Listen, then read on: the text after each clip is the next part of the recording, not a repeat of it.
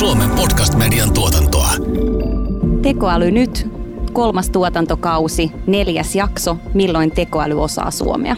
Tänään keskustellaan siitä, millaisia kyvykkyyksiä suomen kielen käsittelyssä on sekä puheen tunnistuksessa ja miten näiden asioiden tarkkuus kehityksen myötä on muuttunut. Miten Antti, osaako tekoäly suomea? Tämä on loistava kysymys, koska mun mielestä voidaan ottaa vastautulijoistakin, että osaanko minä suomea tai osaatko sinä suomea. Katsotaan. Me päästään tänään hyvin pureutumaan siihen, että mitä oikeastaan siellä suomen kielellä tarkoitetaan ja miten se vaihtelee siitä, että, että, että minkälaisia eri keskustelijoita meillä on, eri ikäisiä, erilaisia murteita ja mitä kaikkea sitten vaaditaan, että, että näitä teknisiä ratkaisuja pystytään hyödyntämään. Puheen tunnistus on paljon pidemmällä, erityisesti isommissa kielissä, kuten englannissa. Mitkä kaikki tekijät tekevät englannista tehokkaamman tekoälykielen? Entä mitä vaaditaan, että tekoälylle voidaan opettaa suomea? Tässä jaksossa on kaksi haastattelua. Ensimmäisessä osiossa SAS Instituutin Antti Heino ja Jussi Varjus. Toisessa osiossa Ylen Aleksi Rossi. Tekoäly nyt. Tämä on Tekoäly nyt podcast. Tässä jaksossa puhumme siitä, milloin tekoäly oppii puhumaan suomea. Ohjelman juontavat tekoälykirjailija Antti Merilehto sekä Accenture Suomen Liquid Studion johtaja Karoliina Haagman. Ohjelma sisältää kaupallista yhteistyötä. Tässä jaksossa mukana ovat ohjelmistotalo SES Institute ja teknologiayhtiö Accenture. Ensimmäisenä Antin ja Karoliinan haastateltavana ovat SES Instituten tekoälyasiantuntija Antti Heino sekä analytiikka-asiantuntija Jussi Varjus. Voidaanko sanoa, että tekoäly osaa suomen kieltä? Kyllä, mun mielestä tällä hetkellä voidaan, voidaan sanoa, että varsinkin niin kuin tekstin ymmärtämisessähän se on jo hyvin yleistä ja suomen kielen tuki niin kuin löytyy ja se, se ei ole mikään ongelma. Suomen puhuttu kieli sitten taas on hieman haastavampaa, mutta teknologisessa mielessä niin se kyllä ihan yhtä lailla onnistuu. Sitten varmaan voisi vielä niin kuin jaotella sitä, että, että tietyllä tavalla meillä on ne tekniset kyvykkyydet ja, ja sitten on vielä se oikeasti, että ymmärtää mitä se teksti on ja sen puheen tai tekstin ymmärrystä. Haluatko avata sitä vähän? Joo, no siinä mielessä niin se on niin hyvin eri asia. Tekstianalytiikkaa on paljon käytetty siihen, että kone vaikka luokittelee jotain, jotain palautteita tai jotain viestejä, sähköposteja, asiakaspalautetta – mutta ei se sinänsä välttämättä vielä niin ymmärrä, mitä, mitä se sisältö on sinänsä. Se vaan on oppinut, että tietyt tällaiset sanat yleensä tarkoittaa sitä, että, että se palaute kuuluu johonkin tiettyyn aiheeseen, tai sitten, että tällaiset adjektiivit vaikka tarkoittaa, että tämä nyt on niin vihainen palaute, ja toinen sitten, että, että se on kehu. Et, et sillä tasolla se ymmärtää, mutta se, että et se tekoäly oikeasti ymmärtäisi sillä tavalla, kun ihmiset ymmärretään, niin siinä, siinä kyllä ollaan vielä vähän kaukana. Mm. Ja varmaan voidaan vähintään sanoa, että ne tekniset valmiudet on tosi hyvät. Että tällä hetkellä teknisesti suomenkielistä sekä tekstiä että puhetta pystytään jo aika hyvin käsittelemään. Joo, kyllä, kyllä mun mielestä. Voisi kuvitella, että teleoperaattorille tulevat vikailmoitukset, niin siellä netti ei toimi, on aika suurella frekvenssillä esiintyvä. Kun me tiedettiin se aihealue, että mistä ne puhuu, että siinä oli oliko se nyt viittä kuutta erilaista aihealueita, mikä oli tyypillisimmät. Ja hankalo oli sitten, kun oli se, että asiakas puhui kahdesta eri asiasta. Eli se teki osoitteen muutoksen ja sitten samalla puhui jostain liittymän tilauksesta tai palvelun tilauksesta tai palvelun peruuttamista tai mikä nyt olikaan. Että jos oli kahta aihetta, niin oli sitten hankala luokitella tietenkin, me oltu siihen sitten varauduttu siinä kohtaa. Ja puheessa meillä on aina näitä täytesanoja, että sitten kun ei oikein ajatus luista, niin sitten ruvetaan tota, tota, tota ja kaikkea muuta, että nyt tuli semmoista sönkytystä. Että. Mä ymmärsin, että silloin Google, kun toi tämän parturikampaamon ajanvarauksen, jossa ihminen soitti ja demona oli se, että äh, haluaisin tehdä, kieli oli siis englanti, missä no. käytetään paljon tämmöisiä kielitieteilijä tietäisi mikä, mutta näitä, mm-hmm, aha, okei, okay, tavallaan vahvistusäänteitä, että ymmärrä mitä sanoit, niin mä ymmärsin, että siinä suurimmassa roolissa oli nimenomaan se, että tekoälyn avulla pystyttiin ennustamaan ja toteuttamaan se, että tässä kohtaa olisi hyvä olla, että äh, onko sulla mitään aikaa torstaille? Okei, pieni hetki katson. Tavallaan, että sitten tuli se ihmisen kaltaisuus Joo. tässä. Mm. Et itse, itse tehtävähän on aika helppo. Onko torstaille puolentoista tunnin aikaväliä kello kolmen jälkeen? Niin se nyt ei ole tehtävänä kauhean vaikea. Kyllä. Mm. Ja tuossa on varmaan iso ero sitten suomen kieleen, koska suomen kielessä ei ole niin paljon samanlaisia täytesanoja kuin mitä englannissa, että se ei ole niin responsiivinen. Tavallaan niin kuin se keskustelutyyli on kuitenkin tosi erillinen, erilainen tälleen niin kuin teknisestä näkökulmasta. Mistä lähdetään liikenteeseen, jos me haluttaisiin esimerkiksi tätä podcastia tunnistaa? No e- ensinnäkin täytyy olla jonkinnäköinen tämmöinen akustinen malli, mikä tunnistaa käytännössä kääntää sen ääniaallon mahdollisiksi kirjaimiksi, eli mitä, mitä niin kuin mahdollisia kirjaimia äänteitä tässä nyt puhutaan. Ja sitten niistä, koska puhe on yleensä epäselkeää, niin pitää olla jonkinnäköinen kielimalli, sit, joka tulkkaa ikään kuin niistä kaikista mahdollisista kombinaatioista, että mikä tässä nyt olisi oikeasti se järkevä sana, miksi se kirjainyhdistelmä pitäisi kääntää, koska se ei ole välttämättä sillä, että ne kaikki äänteet on saatu oikein, vaan siellä voi olla niin kuin virhettä siinä, että mitä, mitä tunnistuksia on, mutta sitten kun me tiedetään, että jos meillä on tietty lause, vaikka että, että lähden ulkoiluttamaan koiraa, niin todennäköisesti se viimeinen sana, että vaikka me ei saata siitä koirasta niitä ihan kaikkia äänteitä oikein, niin kun mulla on se koko lause, niin sillä kielimallilla mä pystyn päättelemään, että mikä se sana todennäköisesti siellä lopussa on, ja pystytään sitten ihan todennäköisyyksillä mätsäämään sitä. Ja, ja tässä tullaan siihen suomen kielen kiroihin, että kysymys, lähdetkö ulkoiluttamaan koiraa? Ei, lähden ulos koiratta. niin, niin, niin jos verrataan englantiin, niin on, on, on vaikeaa. Mutta nyt me ollaan tunnistettu akustisella mallilla äänteet, meillä on todennäköisesti mi- mi- millaisia kirjaimia meillä on peräkkäin. Mitä sitten tapahtuu? Siis käytännössä sen akustisen mallin jälkeen tulee, tulee nimenomaan se kielimalli, joka sitten niistä lause, tyypillisistä lauserakenteista rakentaa sen järkeväksi lauseeksi. Miten jos, jos mietitte, te näette paljon asiakastyössä tekstianalytiikan hyödyntämistä, mitkä on semmoisia, missä, missä nähdään isoja hyötyjä jo tänä päivänä? No, muutama tulee mieleen, että toi tämmöinen objektiivisuus, että poistaa siitä se lukijan omat subjektiiviset kokemukset siitä tiedosta, että me voidaan klassi- tai luokitella näitä tekstiä sitten ehkä jonkin verran objektiivisemmin.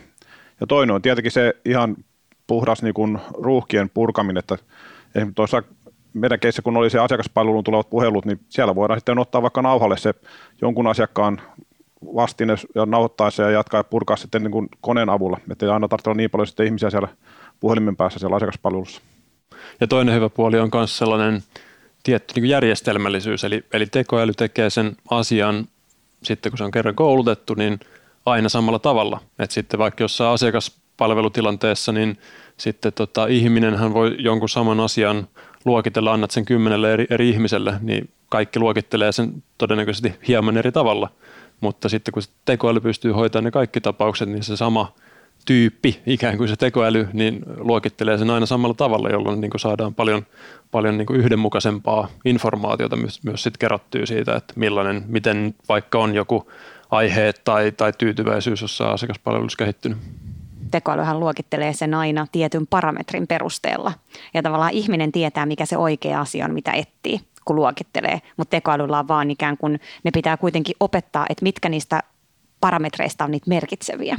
Mm. Että tavallaan tämä on ehkä se, mikä sitten vielä, että sen ei ole niin aukotonta se luokittelu, että, että käytännössähän se kuitenkin ihminen osaa poimia ne avainsanat, jotka on niitä luokitteluun ja tekoälyllä täytyy määritellä, mitkä on oikeasti ne tavallaan ohjaavat ja priorisoivat.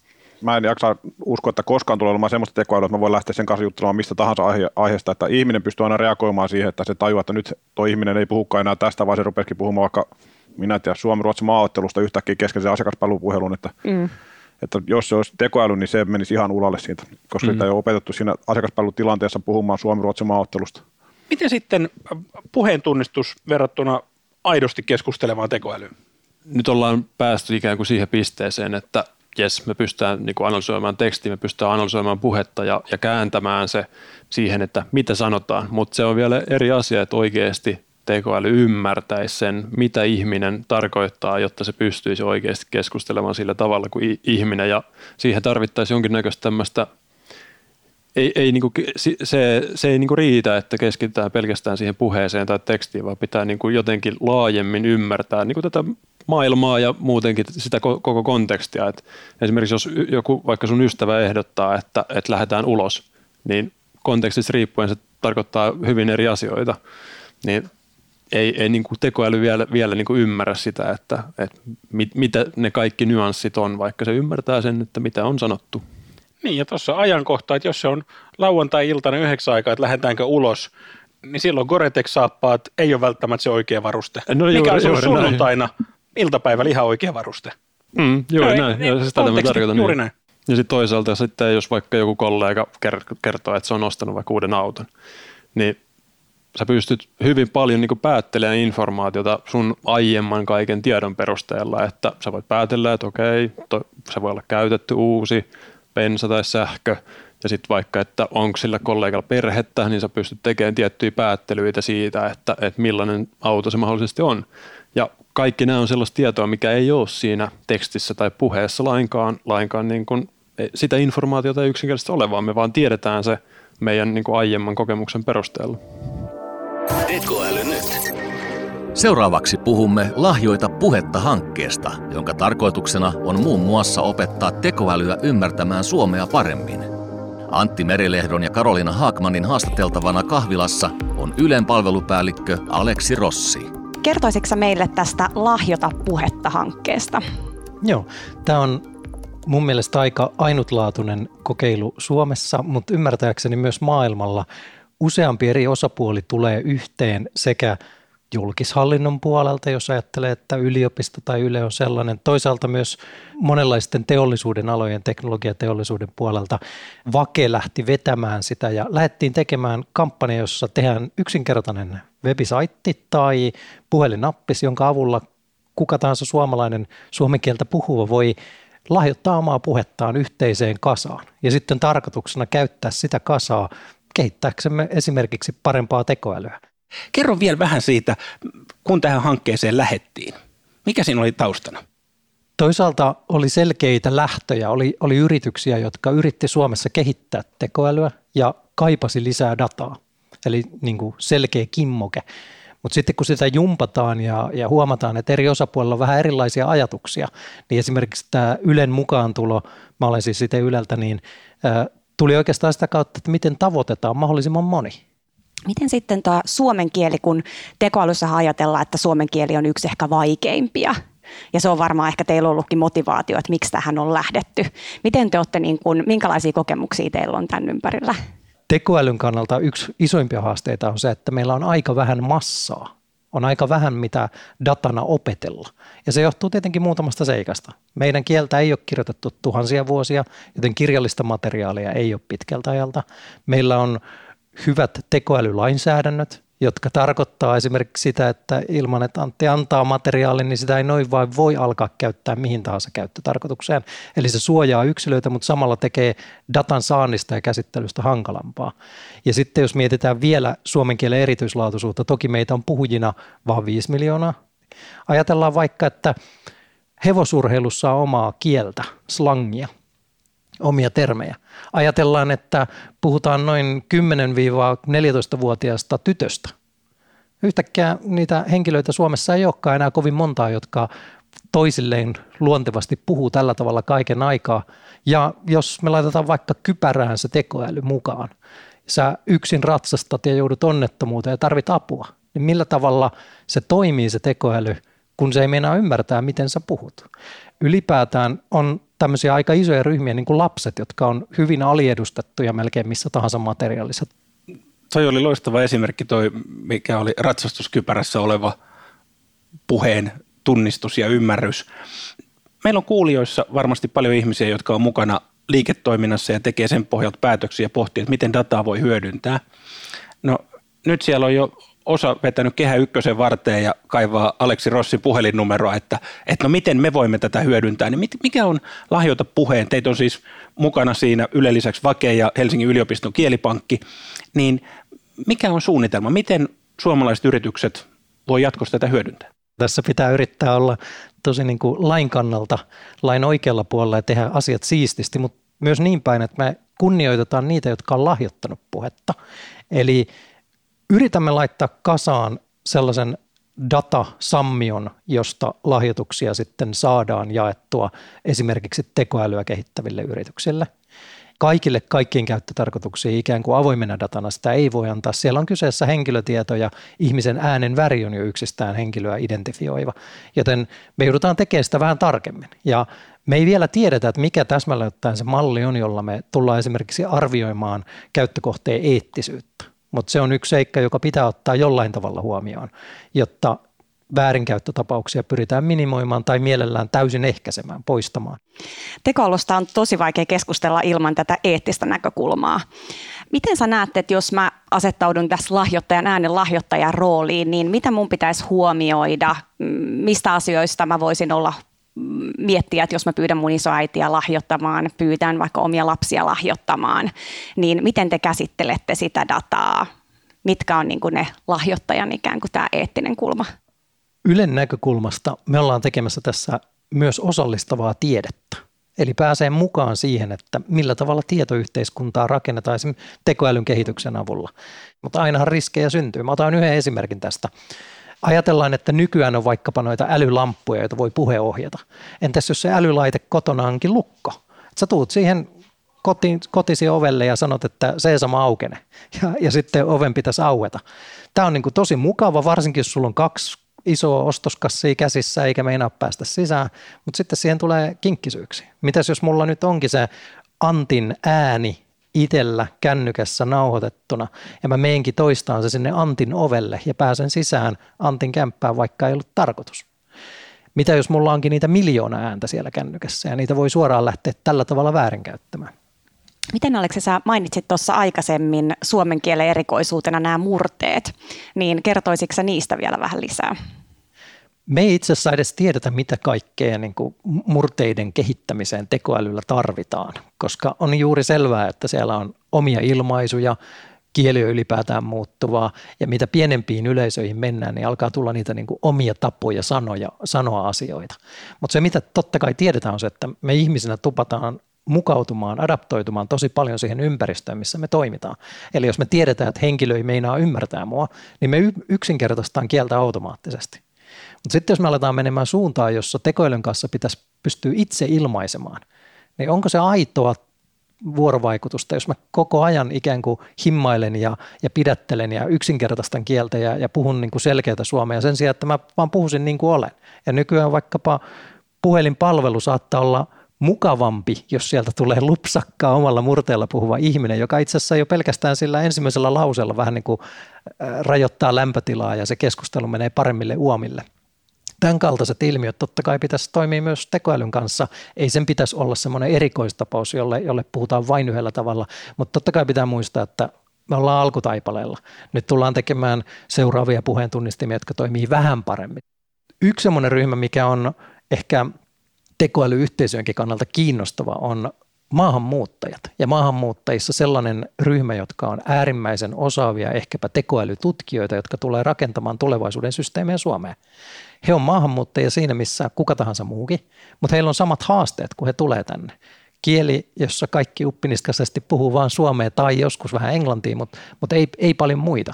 Ja se oma tausta, joka tarkoittaa, että sitä suomea puhutaan hyvin omintakeisesti niin, että ihminen, ihmisellä on helppo ymmärtää, mutta koneella ei välttämättä. Ja yhtä aikaa kone on ehkä juuri se väsymätön auttaja, joka kertoo sulle teidän nimet, että pääset paikkoihin tai ainesosat kaupassa, voinko ostaa tätä turvallisesti lapselleni, että voimme jatkaa täällä elämää ja tehdä lisää tekoälyjä Suomessa suomalaisille yrityksille. Tällaisiakin pitää ottaa huomioon. Me yritetään keskittyä myös ei suomea äidinkielenään puhuviin. Tekoäly nyt. Tänään oli oikein kunnon metatason jakso. Puhuttiin puheesta ja puheen tunnistuksesta puheradiossa. Mikä jäi päällimmäisenä Karoliina mieleen? Tänään tuli mun mielestä hyvin esille se, että miten puheentunnistukseen ja suomen kieleen liittyvät palvelut on kehittynyt viimeisen parin vuoden aikana. Ja ehkä erityisesti se, että kaksi vuotta sitten asiat ei välttämättä ollut mahdollisia ja nyt ne on. Ja miten nopeasti asiat kehittyy ihan puolen vuoden säteelläkin. Et meillä on ehkä omat, omia projektikokemuksia on se, että, että tavallaan kuuden kuukauden aikana vertailtiin tiettyjä avoimen lähdekoodin palvelutuotteita ja niissä tapahtui ihan valtavia eroja niiden palveluiden välillä ihan lyhyen tarkastelujakson aikana. Ja että päästään suomen kielessä eteenpäin, niin muista lahjoita puhetta.fi. käy lahjoittamassa omaa puhetta ja sitten luvan kanssa myöskin lähipiirin lasten puhetta ja myös vanhusten ja muualta muuttaneiden puhetta. Lahjoita puhetta.fi. Tämä oli Tekoäly nyt podcastin kolmannen tuotantokauden neljäs jakso. Seuraavassa viidennessä jaksossa katsotaan, miten tekoäly voi auttaa päätöksenteossa. Millaista dataa lihatalolla on, miten sitä hyödynnetään ja mihin analytiikkaa tarvitaan. Katsotaan myös, onko olemassa yksi oikea data. Jos haluat kuulla lisää meitä ja mielenkiintoisia vieraita, laita Tekoäly nyt podcast seurantaan omassa podcast-alustassa. Tekoäly nyt.